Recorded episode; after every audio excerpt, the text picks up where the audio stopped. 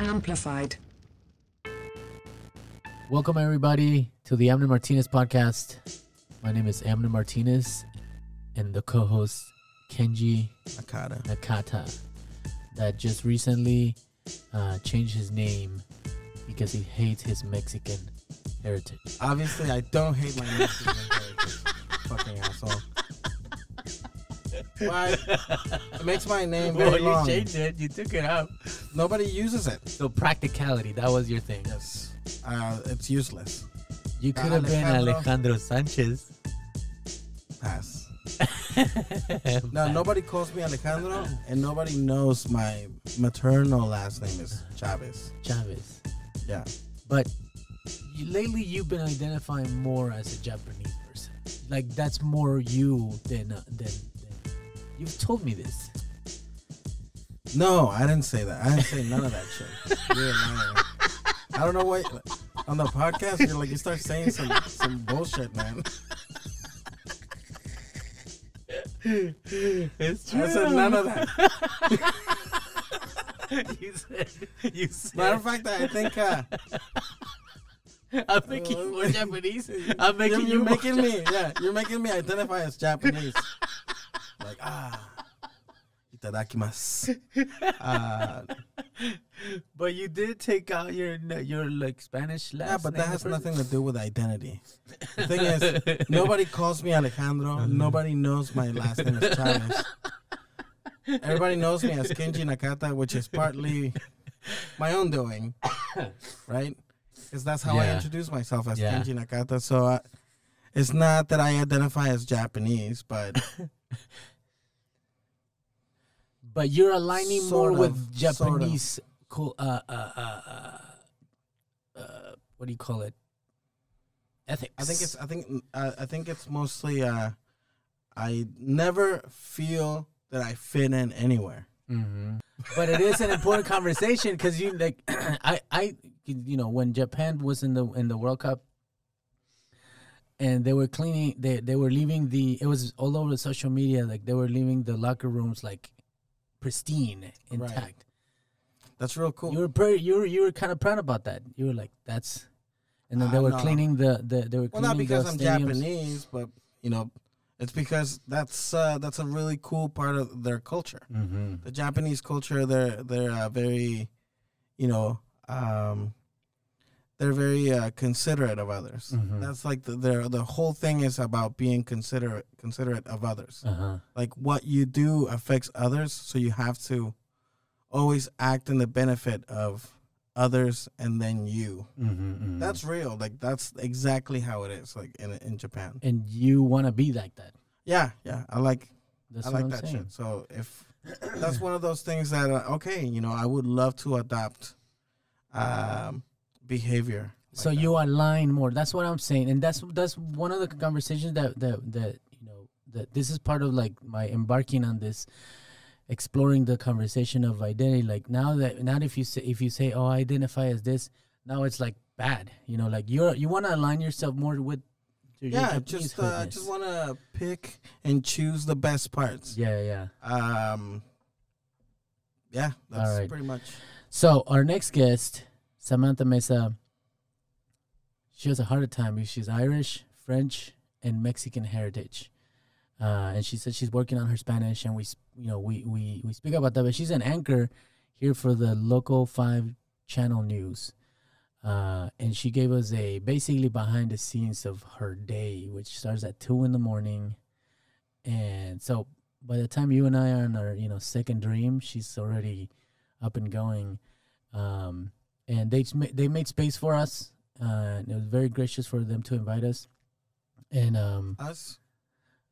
infinite resources, Mm, you know, infinite resources. So we went and spoke about recruiting and staffing, and you know, um, and I think that's really awesome that they're doing that. Um, and uh, you know, she's not from Iowa, but she does have Iowa beginnings. I think Oh, like her great grandpa. okay. Yeah, Oh, nice.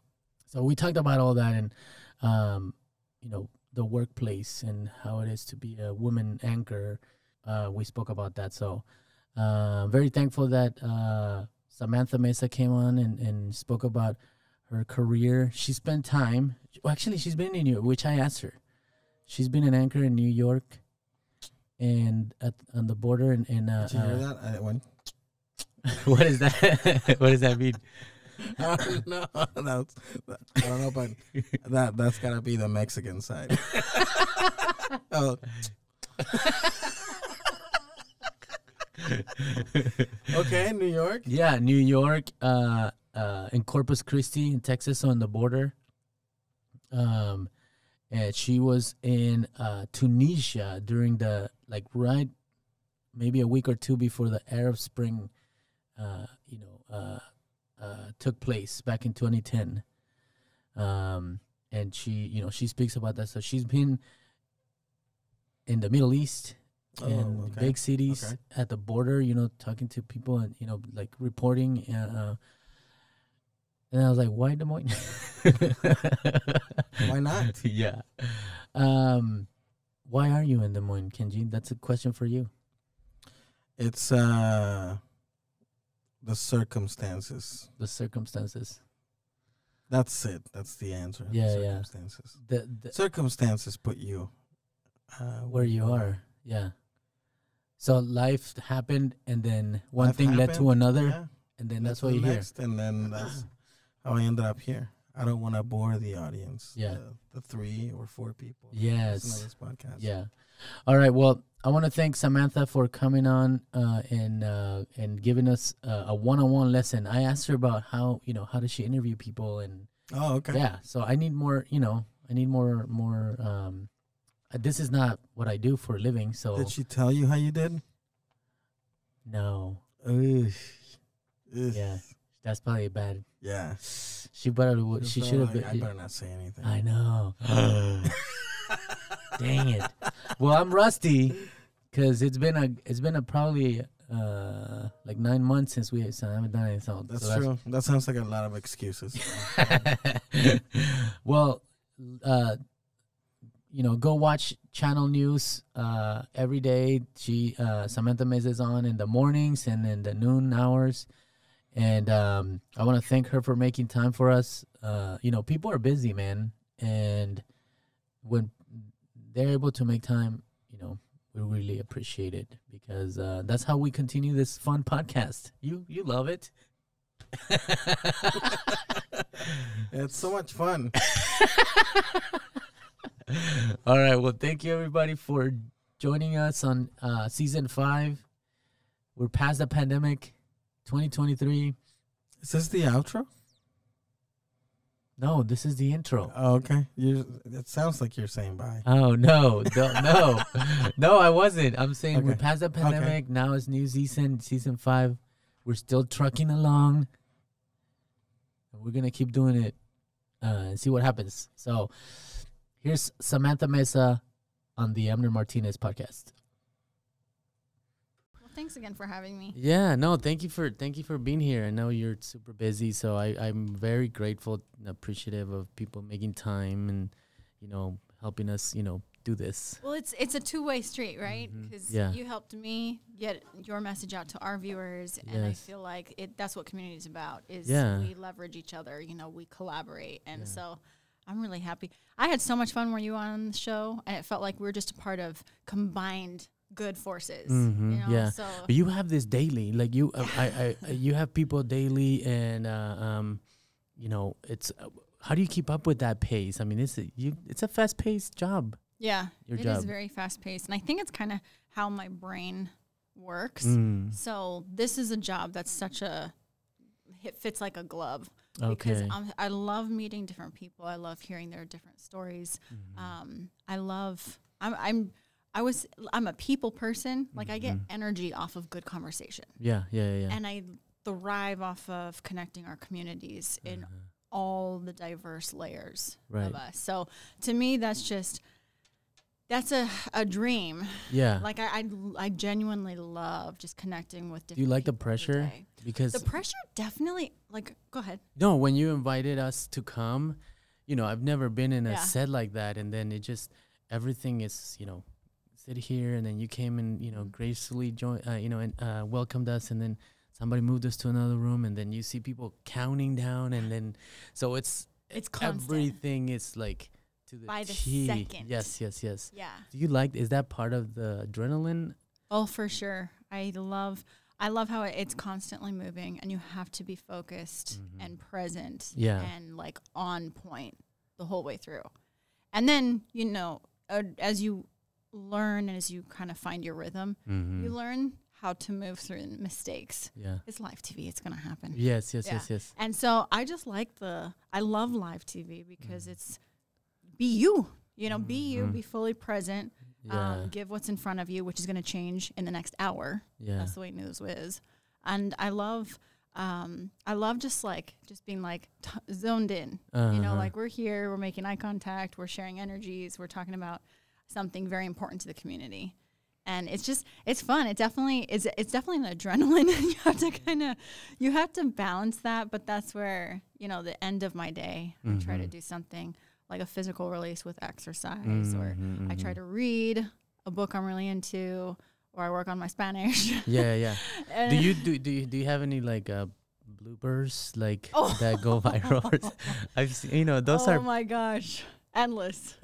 I've been doing this like nine years now. Oh, Mm. there's plenty of bloopers. yeah yeah. I haven't kept track of them all, but every day, I Mhm. feel like there's a blooper every day Yeah, yeah, because yeah. we're just people, yeah. you know. And So do you've been in a lot of places? That's one of the key questions that I wanted to ask you. Like you've been an anchor and reporter in New York, in Texas, uh, and then what? You're originally from Denver, Mhm. but what landed you in Iowa? What made you decide Iowa? Yeah. There's a couple things I have. So when I was, but the station I was at before here was on the Texas-Mexico border, way down Mhm. south in Brownsville area, Mm. and it was in smack middle of the pandemic. Okay. And so I was coming to the end of my contract and and honestly like this is it's kind of a it's a heavy. Circumstance what led me to Des Moines, but I think a lot of people understand that at this where we're at in life Right, with the mhm. pandemic. Um there were some I lost some colleagues from COVID. I mean, there were Mm. people passing away around me from sickness. And so it was our team was just whittling, whittling down.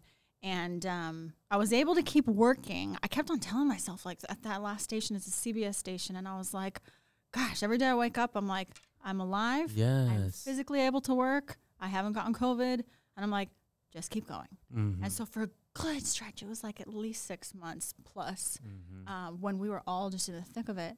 We Mhm. had lockdowns, uh, curfews overnight. I got Mhm. pulled over so many times going to work in the middle of the night. Yeah. And like the police why? were like, "Why are you out on the road? Nobody's out to be allowed. Nobody's allowed to be out." So then Yeah. I'd just be like, "I'm going to work. Turn your TV on at five, and you'll see me." Oh wow. Um, but you know, we had the FEMA the release papers to say that I am an essential worker, mm-hmm. and so that was a that was a wild time, very isolating. Mm-hmm. Um, and so That's what scary to cover the pandemic. Yes, because when you think back to that time, and I know a lot of people have been burnt out on the news because they just can't Mhm. take um, the heaviness of it, especially the pandemic for a stretch. Yeah. All I was reporting was how many people have gotten sick, how many people have died, infection rates, people losing their jobs, yeah. businesses dying. I mean, it was like for months just a cycle of Mhm. how do you still have compassion reporting the news and how do you get people to turn on their TVs because we're ultimately just trying to help us all get through. right. So that was a brutal stretch. Mm-hmm. And when my contract was coming up, I had a death in my family Mm-hmm. and it was so it was just it was devastating, it was exhausting. It felt like this big hole in my heart that I was Mhm. like I just need to be be physical physically closer to family right. right now. Uh-huh. And I don't know what the future holds, but that's the pull that I feel that I cannot ignore. And I have two brothers. I'm from a family of 8 third Mhm. oldest, so lots of siblings. I have Yes. two brothers, one older and one younger, who moved to Minneapolis and started families there. They went there for work as well. I see. And so they had, um, you know, started their families, had some kids. So I'm like, I'm a Tia for the first time, and I'm not even anywhere near these kids. ah, I see. I see. And so I moved. I, I started looking for a job. Um, started you know just kind of poking around the country as reporters do Mhm. when your contracts come up. And I Des Moines came across my radar, and I had a friend, an acquaintance from uh, New York where I had worked um, Mhm. years back, and I reached out to her and I was like, "So there's a job open, and I'm in the runnings for it. What do you think of Des Moines?" and I'm like, "That's a driving distance from my brothers, so that's Mhm. going to be some peace of mind, and it's also a position that's the next step in my career." Mm-hmm. And she was like, "Well, the winters are horrible, yes. but Des Moines is great." yeah. And I was like, oh, okay. Yes. I was like, so when I accepted the job, I was like, I'm doing this. Mm-hmm. And so it was a combination of, um, you know, really excited for this next step in my career, uh, Mhm. which you really need to be invested in for this line of work to move across the country. right, right, right. And right. so I still believed in the craft, and I'm like, okay, I think I align with the station, and I've heard good things about the city. And then I was like, okay, I can be, I can, I'm a drive away from my nieces and Mhm. nephews, and my brothers are there, and um, you don't get time back. Yeah, and you somehow found uh, on your research that you're you have some Iowa roots. Yeah. You have some French. This is uh, crazy. Irish. Yeah. So um, I knew on both sides of my family. My mom, she is. Uh, she her her father was raised in Long Beach. His family's from Mexico, and then my mom was raised in Long Beach, and then my she has um, some French in her family too. My dad's family is a mix. What I know is Irish, Okay. but I also know his dad was raised in Algeria. So we're a, a swirl. Ah, We're we're a, I guess you say it, we're very American. yes, you know, lots yes, of yes. mixed cultures. yes. So I know that you said you were working on your Spanish. Mhm. Um, Not confident enough. yes, no, but no, well, and I wanted to kind of uh, talk about this because I have children Mhm. and um, they don't speak Spanish. Mhm. And then my wife and I, we we talk about, you know, it's it's not that easy to just assume that just because you're uh, Hispanic, Spanish speaking, and then you have kids, especially in this country, that they're gonna speak Spanish. Yeah. So we decided not to put pressure on ourselves. We're Mhm. like, we're not, you know what, like, that's okay if they don't speak Spanish for now, and then they can learn it. And do you feel pressure? Uh, you, how, wh- where's your Spanish at? Uh, do I you feel pressure that you need to speak Spanish? I do feel I, now it's more like pressure from myself because I do feel like it's a missing part of Mhm. my identity. yeah. And I feel like there's a lot I do miss out on Mm-hmm. when my bilingual friends are having a convo and I'm trying to follow Yeah. and maybe I can understand. That's really where I'm at. I can Mhm. understand for the most part, and then Mhm. speaking it. Challenge for me, what I get really frustrated at myself with is that I, when you're learning a language, you know, like past your childhood, mm-hmm. you go back to sounding like a child. Mm. it's like, uh, like a, and like, like I went to an intensive, like a Spanish institute in my college years, Uh-huh. and at one point, me and this cohort of other students were like, "What do we actually sound like to our teachers?" I'm like, they're like, "Are we just full on baby jumbo?" and Yeah, I'm yeah. like, It I mean- could be Yeah. like toddlers. but but Spanish or learning a language, I think it's it's really for Spanish it, and you know being Hispanic Latino is Mhm. like it's a part of identity and, and Mm. keeping our connection to our roots. Mm-hmm. Um, and then I think like learning a language though, it comes from a piece, place of curiosity mm-hmm. Yeah. and wanting to just learn deeper something that you y- you know you're you care about. You Right. want to be a part of it. You want to understand it. Mm-hmm. Um, so I, I mean, that's natural because it's a part of my heritage. Um, my mom definitely wishes she was, she kept her Spanish because Mm, she mhm. was raised bilingual growing up. Mhm, But then when mhm. she moved to Colorado and raised uh, my family, Right. she would only get mad at us in Spanish. Uh, right. Only scream when Yeah. it's uh, uh, when you know when they're mad when it's Spanish know, only. right? Or when they say your full name. yeah and i kind of appreciate that you know i s- when i was reading about you and doing a little research um you know you you said that you you know it was a piece on the for the state fair and you said that you know you found out that you had french and irish Mhm. and and i think that a lot of people um don't take uh, time to look back and and realize that that uh everybody migrated here at one point Mhm. or another Yeah. you know and um uh I think it's very healthy for people to do that. yes. What do you think? Absolutely. I think you understand who you are when you understand who you where you come from. Mm-hmm. And you made me just think of two things. Um, that, you know, being multicultural and having just really trying to understand your identity, your Mhm. roots, and uh, trying to celebrate it Mm-hmm. and really like appreciate the cultures you come from. I Right. think that's definitely rare these days because our world moves so fast. Yeah.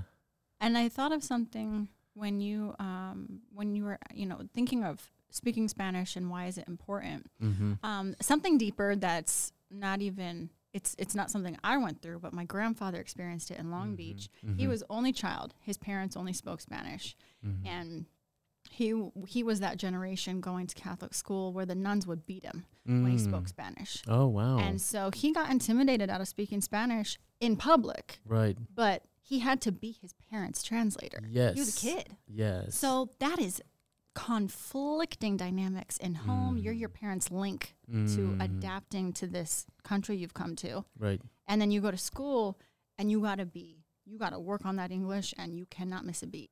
Right. You get beat. Yes.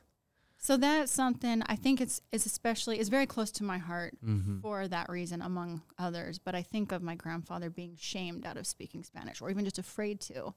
And yet he didn't judge his parents. You know, he is a, a just a kid navigating a lot of tensions. Mm-hmm. And so for me, learning Spanish, it makes me feel, it almost makes me feel like this is how it's supposed to be. Right. Right. Right. Right. Yeah. And I think that the lack of knowledge or the lack of acknowledgement of you know where you come from, it kind of creates that tribal, territorial kind of you know mentality of you know this is my land and Yeah. you know you can't come here or It's know, very just- small minded. yeah yeah yeah and um, and it's based out of fear right and right. power dynamics. Yeah, I would be, you know, I mean, you know, for me, I'm from Guatemala, and i'm on my mom's side, she doesn't know who her dad was, and then on my dad's side, he um he was born out of wedlock, so Mhm. like out of an affair, Mhm. so like that's kind of where um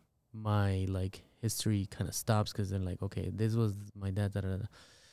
But some people here uh, in this country, there's more. You, you can trace it deeper back Mhm. into a couple hundred years, three hundred years, and I think it would be it would be helpful for people to uh, to do that, just to kind of Yeah. reconnect with Yeah. those people that came from Europe, because you know Yes. European Americans, African Americans, uh, Latino, Mhm. uh, Latin Americans. Um, so I don't know. It was just like it's very Yeah. when I was looking, you know, into you know you, it, it just made me feel really. Uh, I appreciated that you like went back and took your time to look and see what your roots are from and stuff like that. Yeah. When I found my family had met up in Oslo, so I was like, what?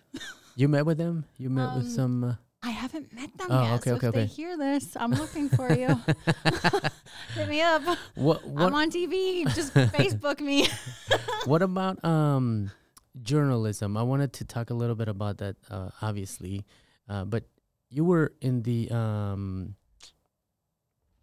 Middle East Yeah. for a, for a little bit. How was that experience like? It was really incredible. That was, and it was, it was crazy. Um, I had the timing of it was just kind of meant to be. I mean, Mhm. timing is everything. right? And mhm. I was set to study abroad in uh, Tunisia, North Africa, Mhm. and two weeks before. This is a country that flies under the radar, Mhm, like mhm. Mediterranean, almost Greek, and then they Mhm. got you know Arabic and North African influences. Um, absolutely beautiful country, and uh, to, so in my mind, I'm like, oh, I'm gonna get close to Algeria, where my grandfather was raised. I'm like, I'm Uh-huh, gonna uh-huh. understand another side of me. yeah. And um, nope. It was two weeks before I left for the program, the Jasmine Revolution, the Arab Spring Revolution, Yes. literally ignited.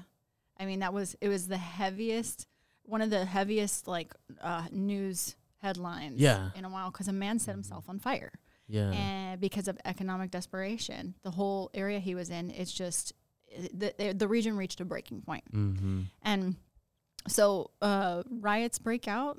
Um, the country just pretty much self destructs. Mhm. And I'm like, oh, You're a student. You're a student still. yeah, I was Uh-huh. 20, mm, 23, 24. Oh wow. And a non traditional college student, you know, mid 20s. And Mhm. um, I was like, wow, uh, Tunisia's under a state of emergency. What do I do right now? Mm-hmm. And so my study abroad, School for International Training, they're like, we're we are rerouting you to Morocco. and I'm like, oh. okay. And they're like, yeah, they're kind of going through the protests too, but they're safer. Uh, and we got a host family for you. And I was like, okay. So you mean there's not planes in the air shooting down civilians? Like Mhm. that's what was going on. Yeah. And so, um, th- and it, it was definitely a wild ride at that time. Um, this was a, a just a really pivotal time in my life for various reasons. At that moment, like my dad, he was going through stage four prostate cancer, Mm. inoperable. And so Mhm. he was at the end of his battle. He lost his battle and he passed away in that August of 2010. Mm. And then the Arab Spring, as I'm like, I decided, you know, I'm going to follow through with my study abroad because I really, I was like, I there's so much I don't know about my dad's family. I really need Mhm. to get to that region and learn. And so December, these protests light up, and then I get rerouted to Morocco. So I go through the study abroad plans. And I um, I spent a couple months in Morocco and learned Arabic, studied Arabic, um, and then uh, you know took other classes on the history of the region, the politics. Mhm. Just really, it was really an immersive experience of be in the culture, speak the language, Mhm. and learn our history. Mhm. So that was a couple intensive months. And then once the state of emergency in Tunisia lifted, our group decided, okay, we're going to go to Tunisia. Oh, okay. Yeah. So you still went back to Tunisia. I still went. Oh, wow. Yeah. And then uh, when we got there, it was very militarized. There were kind of like, you know, the prison, the barbed wire you see on a prison. I mean, Mhm. that was massive everywhere. Wow. Yeah. Just guarding roads, buildings. The downtown where that was close to the suburbs we were living in with our host families. Every other week, it was torn apart by riots. And then they try to rebuild. Did that make an impact on you? As like, uh, do you look back like how what Yeah. how did that impact Yeah. your career? Well, um, it impacted my career in some really deep ways in that intention. uh-huh. intention on you really have to be there's a definite there's a there's a courage that comes with the job that you Mhm. have to be okay with being in dangerous situations Right. and then you have to really care to get to the people whose voices need to be heard and then you've got to be very quick and savvy to get to leadership Mm-hmm. so you're connector between everyday people Mm-hmm. and then the decision makers Mm. so that's a different kind of hustle that you've got to be very quick thinking Ah, I see. I see. um, and with correspondence, I mean, that was an experience pretty much being an international correspondent. And it, it showed me like you've really got to have some grit and focus. mm-hmm. And no matter what the circumstance is, if you're on the front lines of a war zone, that's the assignment. Right. Uh, and if you're, you know, in, in stages of a, of a country building a democracy for the first time, as like was Tunisia when I was there, Mm-hmm. I was spending my time interviewing the women that were building a democracy for the first time, and they were throwing around all these terms I had never heard before. Mm-hmm. And for me, I was just like, "You talk, and I'm just going to document it and put Yeah. together my, you know, paper at the end of this study abroad assignment." Right, Assignment, and it ended up being my project was women's voices will be heard. You know, the women of the Jasmine Revolution, Mm-hmm. and so it it really like organically just came together. Mm. Uh, and that's how news is. You go where the story is. Yes, yes, Yeah. yes, yes. It's just the story found you this time. I got thrust into it and I was like, some. St- most people say I'm going to study abroad and have croissants, yes. learn Francais. Yeah, yeah. like that was not me. What other what uh, you've you've covered the uh, opioid pandemic, Mhm. the um um In New York, I covered that. Yeah. so what what's uh what have you covered that just stuck with you? Mm. What's something that like There's a lot. Um, I will say, in like recently, in uh, on the Texas Mexico border, mm-hmm. I did a, a story on the HIV AIDS epidemic there. And it was very eye opening in the Hispanic community because Uh-huh. there's a really high rate of transmission with men. okay. So there's this taboo around sexual health, health, uh-huh. bigger picture, uh-huh. and how it spirals into Right. killing people. uh-huh. And it's taboo around being Hispanic and Catholicism. And it's just, it's one of those topics that's loaded with shame Yes. and covering up, pretending everything's fine. yeah. But They still handle it like if it was the 80s yeah, when it was very like And my report there, um, I spoke with a young man that was going through his treatment and trying to just find a rhythm in life to live with it. Mm-hmm. And he just broke down crying. And he was just like, Look, I've been through some really tough stuff, as a lot of teens have. Mm. And he's like, I got a lot of trauma just locked up in my body. And the fact that Uh-huh. I can't talk about this, and there's only one resource center in this whole border region that will be there for me and help me. Yeah. He's like, I'm breaking down. And so he shared his story, very young guy in his 20s. Mhm. And um, it was one of those things where I just saw like the resource center be such a source of compassion and really like trying to find solutions uh, for him, you know, medical treatment, whatnot. But more than anything, they just kind of came alongside him and they're like, We see you. We're not going to judge you. Mhm. We'll be here whatever you need. You tell us, and we want to try to get you through this. And that I learned was the reality for so many men. I mean, they considered it a pandemic, or Mhm. uh, uh, it was. I mean, it was that was the health crisis there Yes. before Mhm. COVID, Mhm. and so before COVID hit, um, that was the one that was killing men at crazy rates. How do you keep um, your uh, objective kind of uh, without becoming an activist, right? Because is Mhm. there is there a line where Oh yeah, uh, you have to be as a journalist, you have to be neutral, you have to be yeah, uh, that must be difficult because you're you're a person that you know uh, wants to promote you know community Yeah. and goodness and all Yeah. that stuff. Have you found yourself in a little bit of hot waters for for for for your approach, especially right here in you know Channel Five? At least what we've seen, like you you're pushing a lot of community, a lot of people of color, a lot of yeah. is there uh, Marginalized. yeah like how underrepresented. uh, I'm, I'm it's pushing tough. the It's a- yes. I'm Tell me a little bit no about that. boundaries. That's pretty much what I'm doing. Because in my mind, I'm like, you're, you like, we all deserve a voice, especially Yeah. if you've been marginalized. yes. Mm-hmm. Um, it's that's a, I think that's a daily challenge Mm-hmm. that every journalist ethically should hold them to themselves to, mm-hmm. and it's, it's not easy. And I know a lot of journalists that are so devoted to this craft. My Uh-huh. mentor being one of them. Um, Rosa Flores, she's a correspondent for CNN okay. and uh, she she's someone that I look to as just this constant, steady, get all sides, give Uh-huh, yeah. context. There's always things to consider. There's multiple factors. there are different people at play, and so yeah, life is complicated, and I think you have to see it as there's more to it than a perspective or my emotions connected to a Mhm. story. I think um, to be to have a boundary is really important for me. A healthy boundary that I don't get consumed by a news story, Mm-hmm. um, and really just be like, okay, but are we giving the full picture? yeah.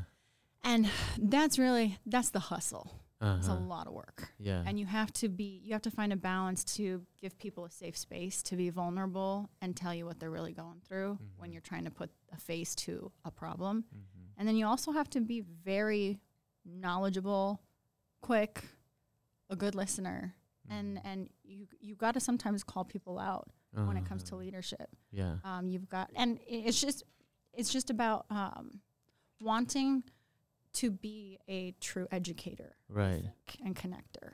Yeah. Because I mean, that's, uh, at one point, journalism was being attacked, right? So there's some players in the cable news that are that have kind of uh, pushed, you know, uh, uh, yeah, I guess society. You know, if you want to confirm your thoughts, uh, you can watch Fox or MSNBC, and they'll reaffirm Mhm. that the way you think. And journalists like yourself, you guys are objective and in the middle. What's your opinion about that? About the, the some of the cable news that have kind of become more of uh, uh, bullhorns for each party, Yeah, each I think side. politics in our country has become so polarized, Mhm. and unfortunately, we've all seen it. Stories becoming clickbait. and Mhm. things go viral and it creates groupthink and more prejudice, affirming assumptions and Right. stereotypes, and then having justification to other someone right. and then treat them so. yes. And that the division it feeds into people's assumption that I should be afraid of you because you're different from me, Mhm. and I need to protect myself. Right. Um, with journalism, I mean, that's very frustrating to see how news, you know, different outlets have done that at times. Um, it's it's just kind of a it's it's it's puts us all in check. Yeah. Like, what's your intention behind this? Yeah. Because a journalist is to be is to do the work. A family at home or a person watching their TV does not have the resources, the time, the connections to do Uh-huh.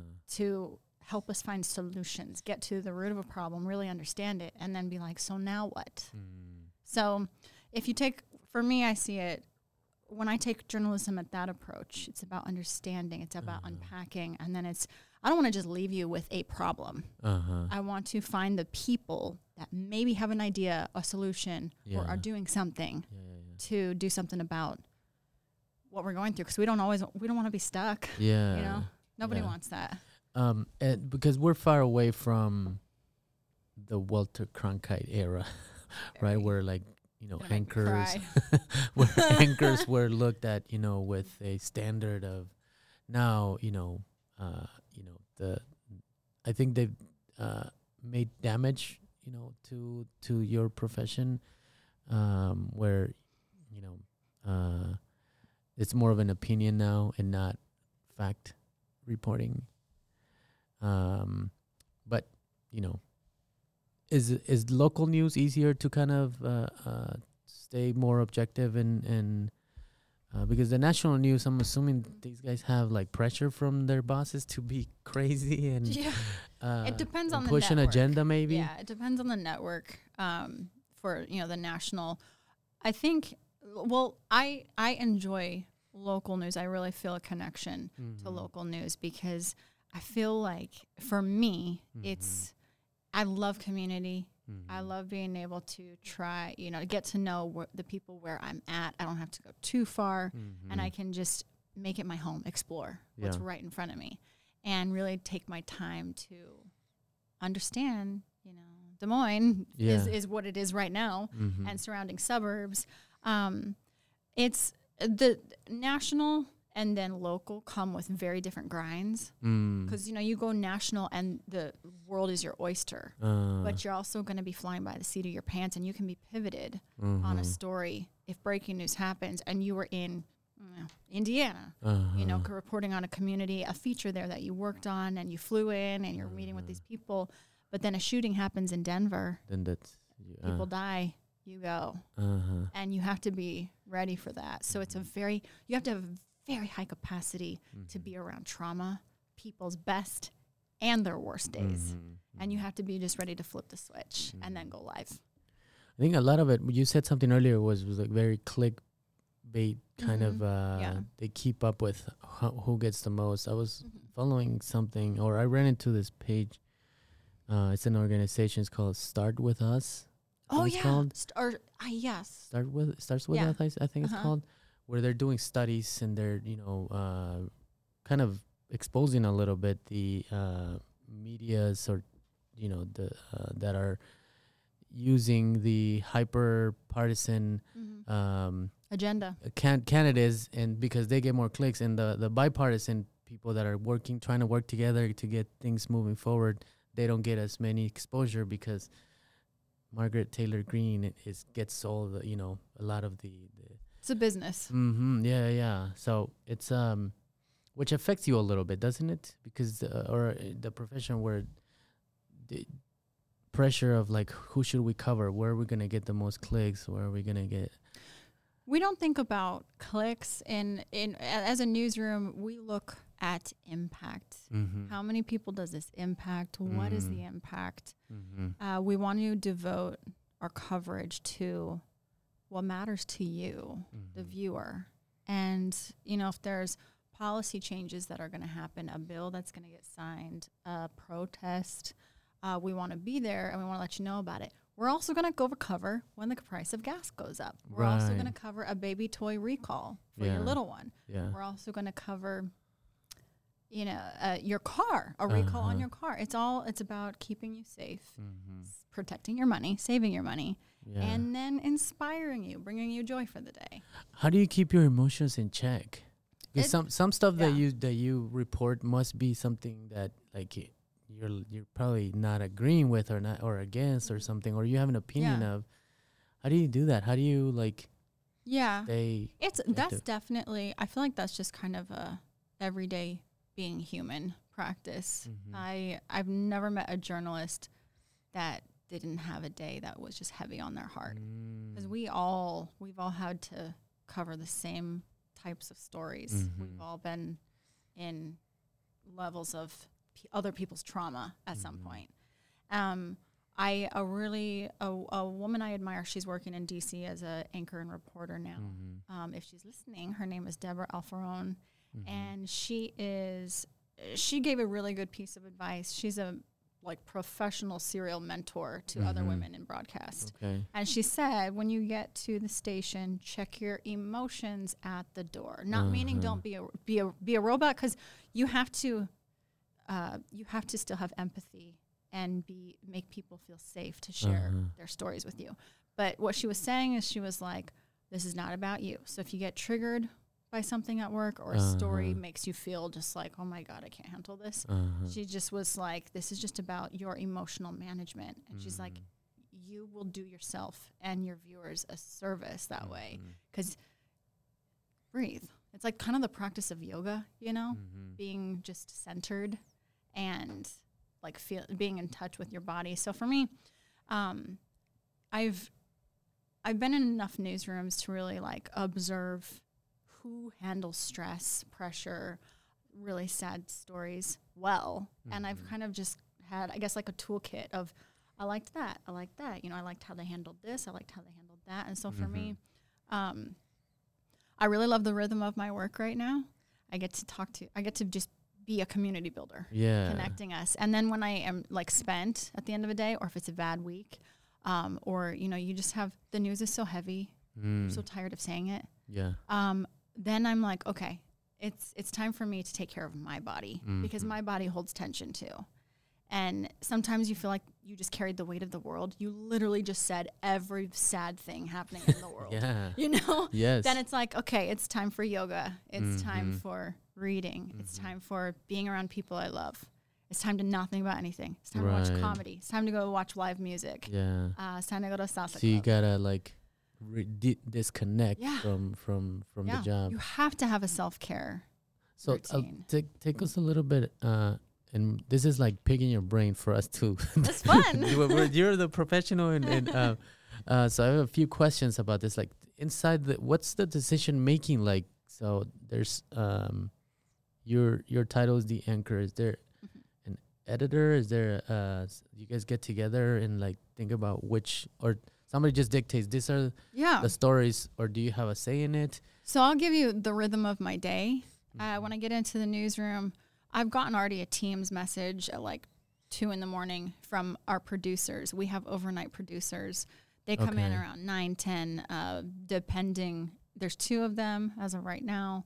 Usually morning shows have two to three producers. Okay, and um, they come through they take the baton basically from nightside. I see. the last show is at 10 so they are checking what were the top headlines what do we need to ask questions on sometimes there's a fire sometimes there's a shooting overnight Uh-huh. they're doing that so they're building a two hour show Oh. all through the night so by the time i wake up they've pretty much told me we're having you do this and da, da, da, da, da. Ah, I see. I and see. so i get into the newsroom and it's just it's go go go from the time i get in there Uh-huh. to till when i'm walking out and um, we have me and my co-anchor and then we have a meteorologist he is also he's been working for hours on the weather by the time i get there uh-huh. and then we have a production crew that is testing mics you know everybody does so much behind the scenes you saw yes, yes, Yeah. yes, yes. so it's a small but mighty crew. In the Uh-huh. newsroom, there's two to three producers and then two anchors, and we're just reviewing scripts, fact checking, Yeah. making sure um, spelling is all good. yeah. You know, and then if there's any developing news, we're trying to update. And um, it's constant prep before a two-hour live show. Yeah. And so they have made a lot of judgment calls, but then they also look to us, the anchors, to be like, wait a second, what about this? What about that? Have you checked on Uh-huh. this? Yeah. And so they're also taking notes on any questions we have.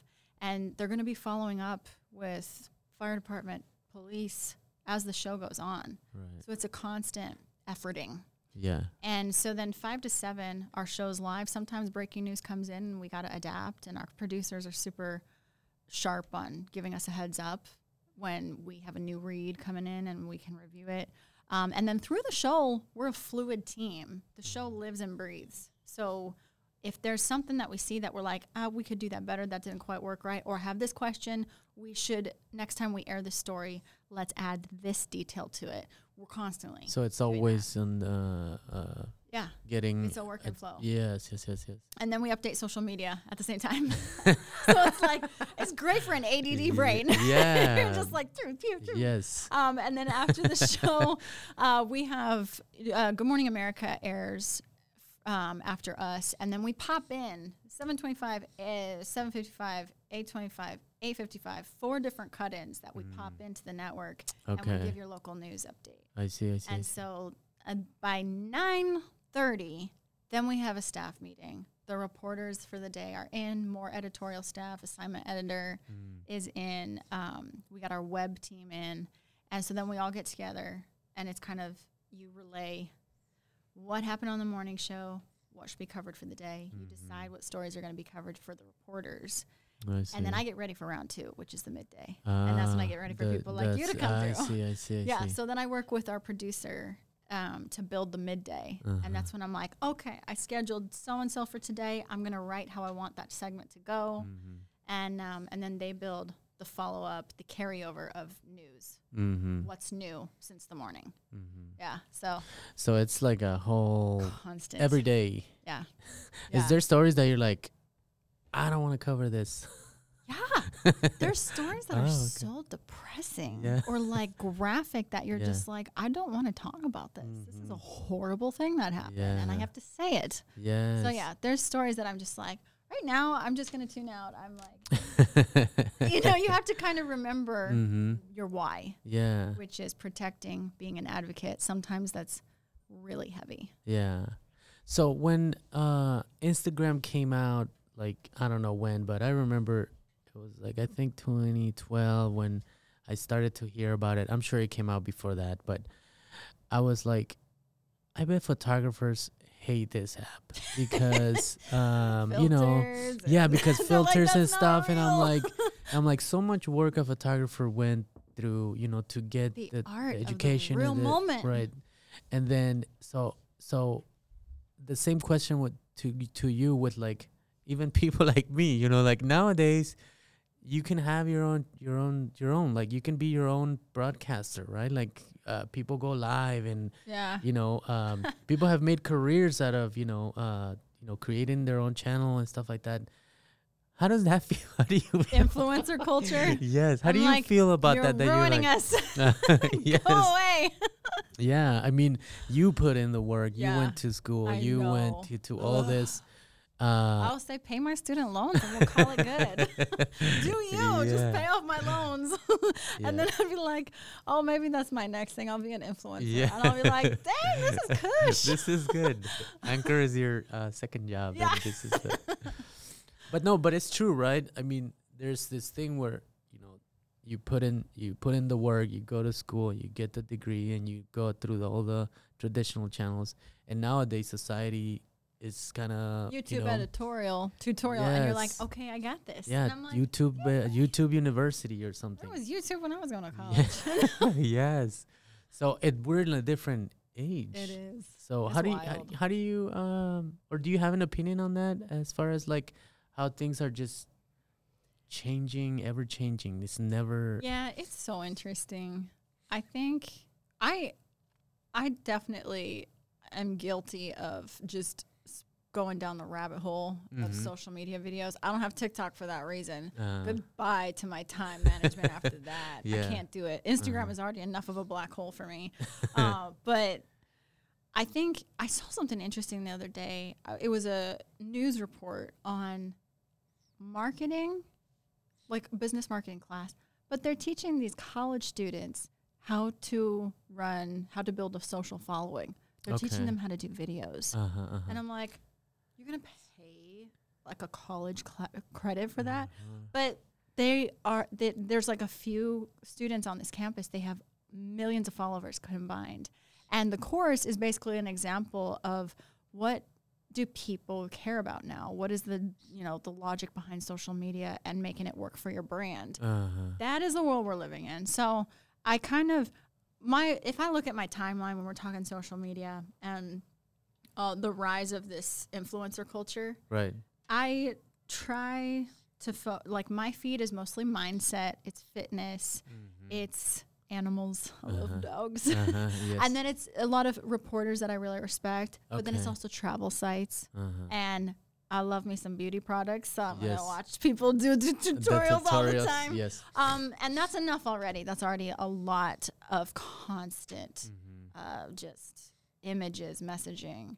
Um, for me, I just kind of have to cut it off at a point because I don't think it's just too much for my soul. Mhm. At the end of the day, it's like my heart, my soul. It's like I, I have um, a short tension span already, Yeah. but then I also I need like substance in my life. Mm, you yes. know? Mhm. And so I guess, um, I think it just takes you, can, you need a cutoff point, and Right. then you need like be intentional about why you're going to social apps. What are you Mhm, going for? mhm. Is it doing anything for you, or are you feeling low about yourself?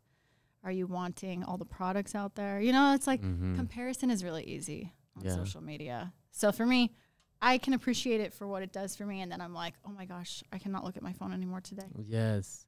So I have a huge uh, um, appreciation for journalism, and and uh, I think that if I was to ever go back in time and choose a career and like have the ability to go, you know, and educate myself, which is never too late, but uh, I would choose that the journalism uh, path. What advice would you give to young people that Mhm. uh, are thinking about journalism?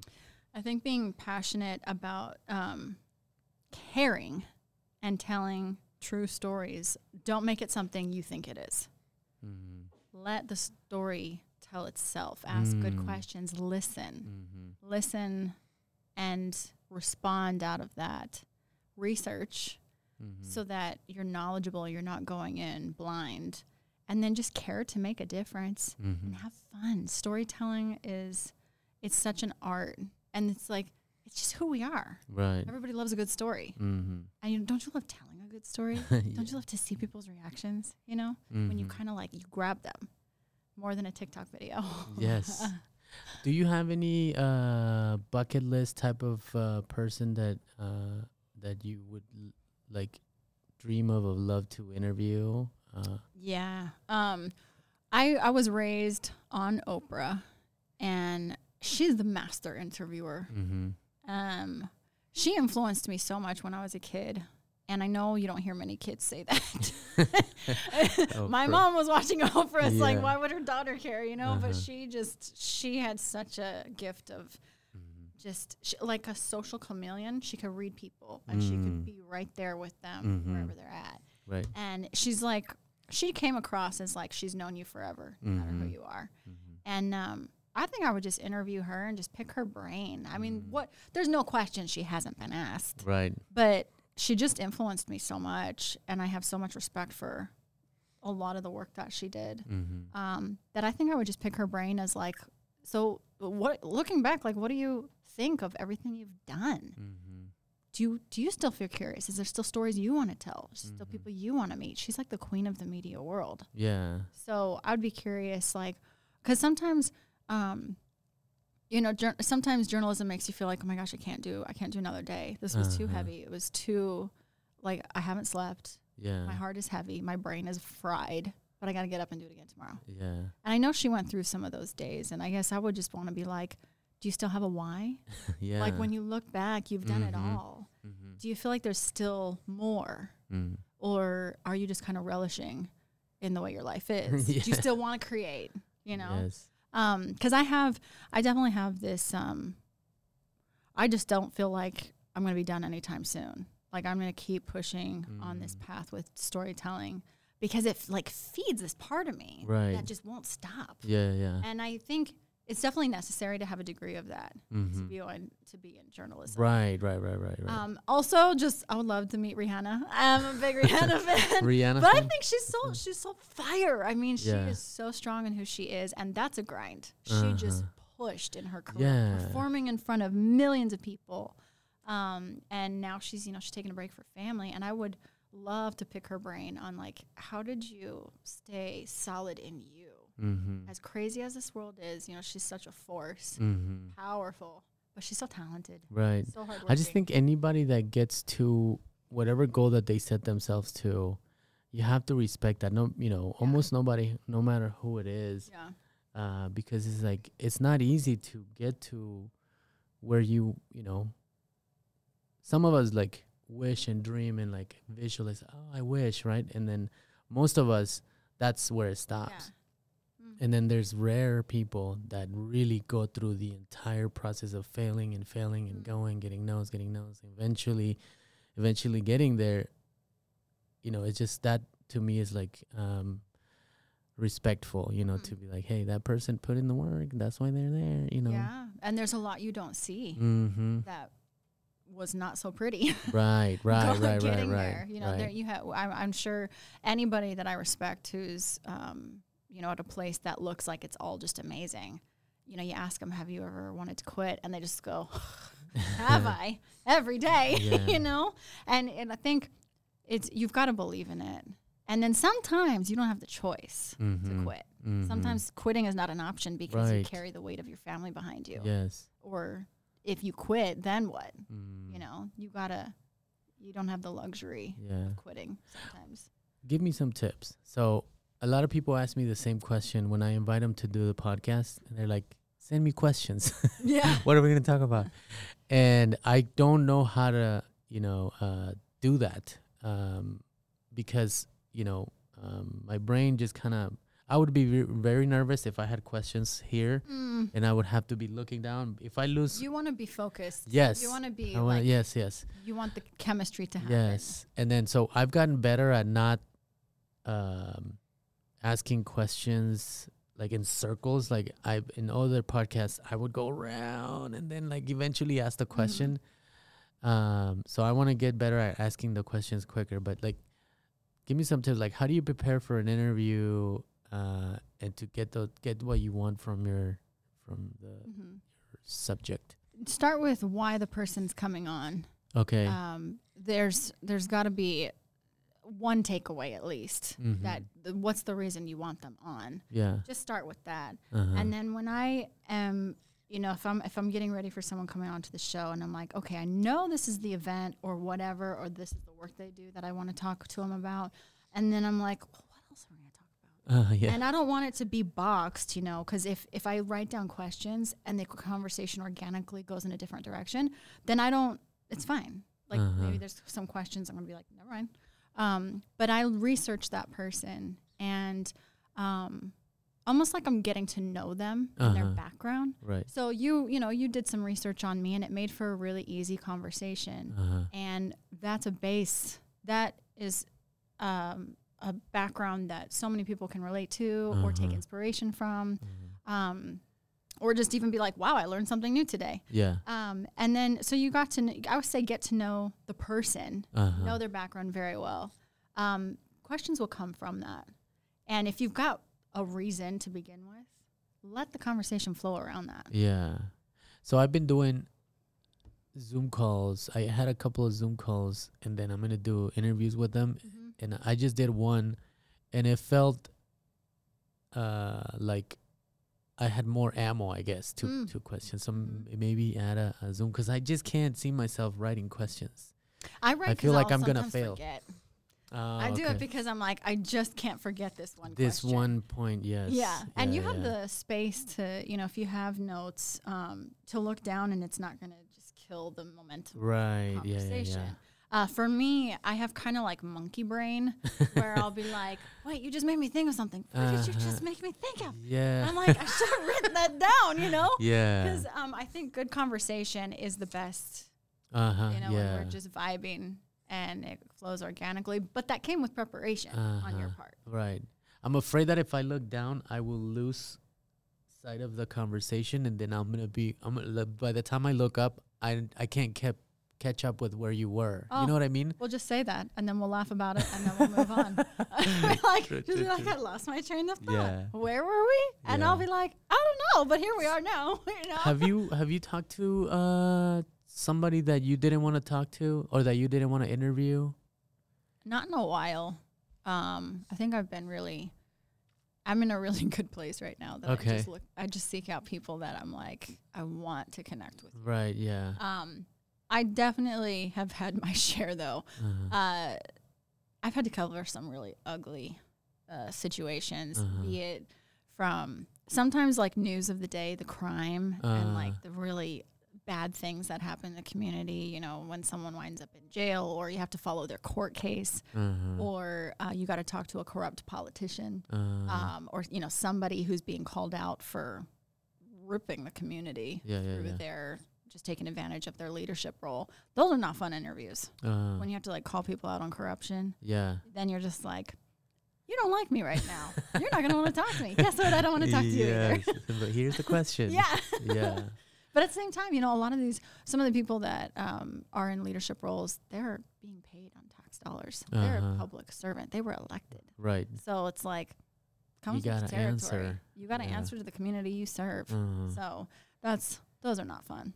So nowadays, um, women anchors are more and more common. Uh, but it wasn't right. This was a Back in. Barbara Walters' day, this yeah. was a, a, a profession that was dominated by Mhm. men. Um, what is your experience as a woman in this in this field? Mhm. It's different depending on where you go because uh, the U.S. is different from state to state. You know, cities are different, diverse or not. Um, some states, some cities are back in time in how they treat women, um, and then some are other a lot more progressive. So it's just varied between starting out in Corpus Christi, Texas. That was an NBC affiliate, and then I went up to ABC Fox affiliate in Rochester, New York, and then uh, the Harlingen Brownsville border on Texas Mexico border. So every area has different gender dynamics given the Mm. area, Uh-huh. and so a newsroom, I think. Um, every newsroom is different too. It's a crazy fast paced business. Um, I don't, I think for me, the expectation has always been you got to hustle, woman or man. Mhm. You got to have the grit and the focus. And you, when the more I got into anchoring, the more my image became a focal point and I had Uh-huh. a, you know, then I started to get comments. Then I start to, um, my appearance would be picked at, Uh-huh. and uh, then then you see another side to the job. You're like, oh my gosh, when Ah. I'm on TV all the time, um, I'm gonna get scrutinized. Yes. And I think that that just comes with being in the public eye, uh-huh. um, which is, you know, you you gave the example of social media influencers. They're experiencing it too. It's not good for your mental health. Right, right, right. So I would right, say right. that broadly speaking, I've had to really work on just being secure with myself. Right, right. And I right. think early on in my career, I was in a newsroom that I heard my the the women I work with, they'd really get torn up about a viewer commenting on their lipstick, criticizing it, or talking about their weight. Right, right. Um, and they would like really have to like it shook them. And for me, I'm like, God, that's the least of my worries. yes. I'm like, I can hairspray. Like, I, I'm really not worried about what you think of my appearance. I'm just trying to Uh-huh. hack this job, you know. yeah. And I, but I made a decision. I was like, okay, um, if someone is going to pick at me sp- for reasons related to being a woman, um, I will take it with a grain of salt. My goal is it, it, it only matters if it makes me better at my craft. Uh, And if you know someone wants to uplift me in positive feedback and help me get better, I'll listen. uh-huh. Otherwise, I gotta block it out. Yes. Na- nowadays, it's lens for itself, right? You post something on Facebook, on Instagram, you know, you're trying to promote your show, and then, uh, um, you know, you're kind of putting yourself out there for people to, Every day. uh, to their opinion. Um, I used to fall for that a lot, as far as like, um, getting triggered and like Mhm. engaging in, you know, the discourse of, especially, you know, when Trump was in a president you know there was a lot of chaos in in society. I Very think. much.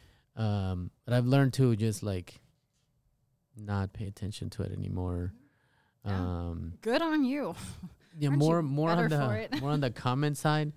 But you know, for you, is it uh, does it um, is it discouraging or insulting that like instead of people focusing on your career and then your work, they comment on your looks and on, on your appearance, Yeah, absolutely. It's a little disrespectful. right? Yeah. Okay, because that's kind of that that's that's kind of where I was getting at when with the question of you know the experience of of uh, in your No, it never feels good. Mhm. It's a slimy feeling. Mhm, mhm, And then you also want to sell, like for me, I love to be expressive in my womanhood mhm, and be feminine and dress in, you know, clothes that really make me feel confident. mhm, And um, just, I like bright colors. I Mhm. like, I love fashion.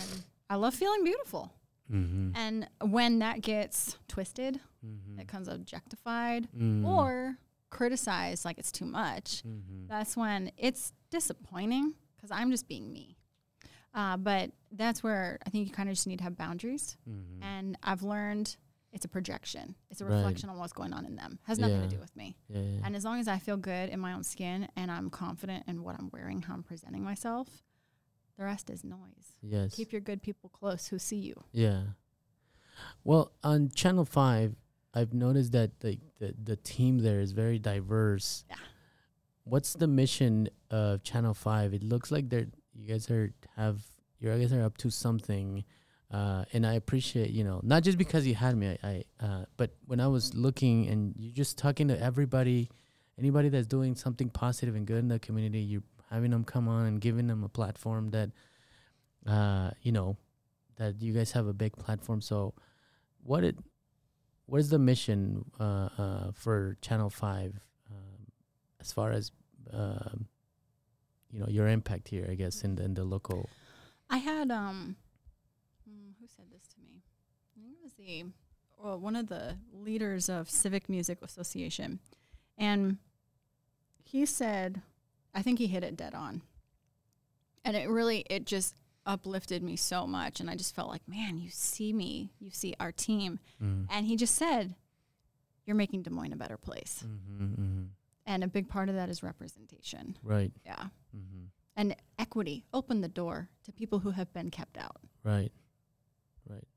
I uh, I want to kind of close on that a little bit because if you look at Channel Five and you look at the roster of anchors and reporters, and uh, it is a reflection of society, you know, and that's uh, that's this uh, is Iowa. yeah, This is Des Moines. yeah, yeah, yeah.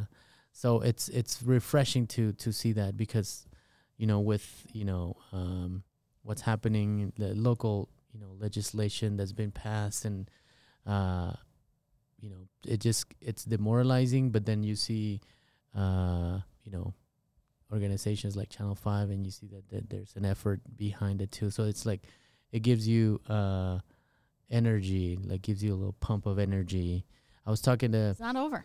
right, right, right. reminds you. Yeah, so there's this big this might be my last question, but there's this big uh uh like two forces almost, you know.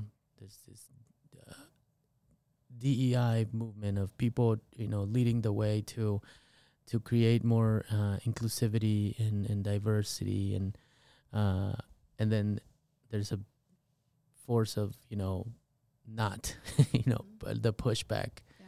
Um how do you keep your energy like going you know what what drives you to i mean you connected with me and we said we set the date i mean you're doing the the Yeah. the scheduling for, this- for this uh 5 minute you know what keeps your energy going You, knowing that the people, the Mhm. community, you Mhm. showed up, Mhm. you came through, and you shared your work and your message. Mhm. That keeps the energy. It's like, it really does energize me. Uh, and it, it makes me, it makes my wheels turn even more.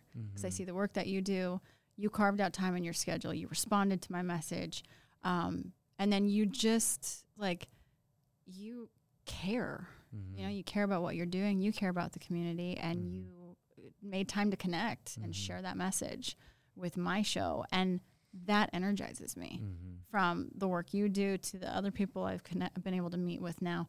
And then there's a response, like after you post it to Mm-hmm. social, and then people are just, the response is really something. Yes. It is. mhm. I have. I'm not from here, so I can't speak like much beyond this experience with the midday. But I'm getting a response from people that this is also something that they haven't seen in media. The Mhm. representation, Mm. the vibrance, Mhm. the collaboration, the um, variety of ways of seeing the world and doing things, and um, you know, small businesses, the Mhm. creativity and talent coming from mom and pop shops. or Right. You know, this month a lot of women owned businesses, but it doesn't stop there. It's just bit by bit. So I'm Mhm. constantly in search of, I guess. Yes. And that's so, it's amazing. Yeah. Yeah, I would not change it for the world. I mean, yeah. there's this momentum building. Yes. And, And, it happens. it does it like does you. feel that way you know with uh when you look at your work here in iowa up to this point you've been here a year and a half Almost two years. almost two Yeah. years so uh you guys you guys are doing great work and i thank, you. you. again for uh giving me time in your uh platform and channel 5 and thank you for coming here and uh, spending some time so um hopefully we can talk sometime in the future Yes. catch up a little bit The more we create space like this, the more we're going to build momentum and it's going to go beyond us. And then more people come through and they have Mhm. something to contribute. right It's that's how it works. Awesome well Ah. thank you again samantha Thank you. Thank you for Thank you for having me. yes There you have it, Samantha Mesa, Channel Five. Go check it out. Uh, they're doing good things. They're opening the doors to people that uh, need some exposure, that need that that uh, limelight. Is that what it's called? The spotlight. Need a little spotlight. Yeah, You need a little little promotion, yeah, and uh, yeah, hit up Samantha. yeah. She's gonna. You should do that for your goodbye tour. my what? Your goodbye tour I'm as not a doing. DJ. I'm not doing any of that shit. Kenji was a DJ for Yeah. 10, 12. How long were you a DJ for? Sixteen years. 16 years. It's the end of an era, Kenji. It's a it's a good end. You're a local little celebrity. You don't want. You don't want to. We should do a poll. Should Kenji do a goodbye gig? So, but people, please comment. People don't give a shit, man. They don't. Nobody. We'll gives see. A shit. We'll see. Yeah, We'll yeah. see. I'll be like, and three people are like, We'll see. I think. I think. Uh, if we get what 25, we get 50 people to comment and like, and you do one. sounds very pathetic.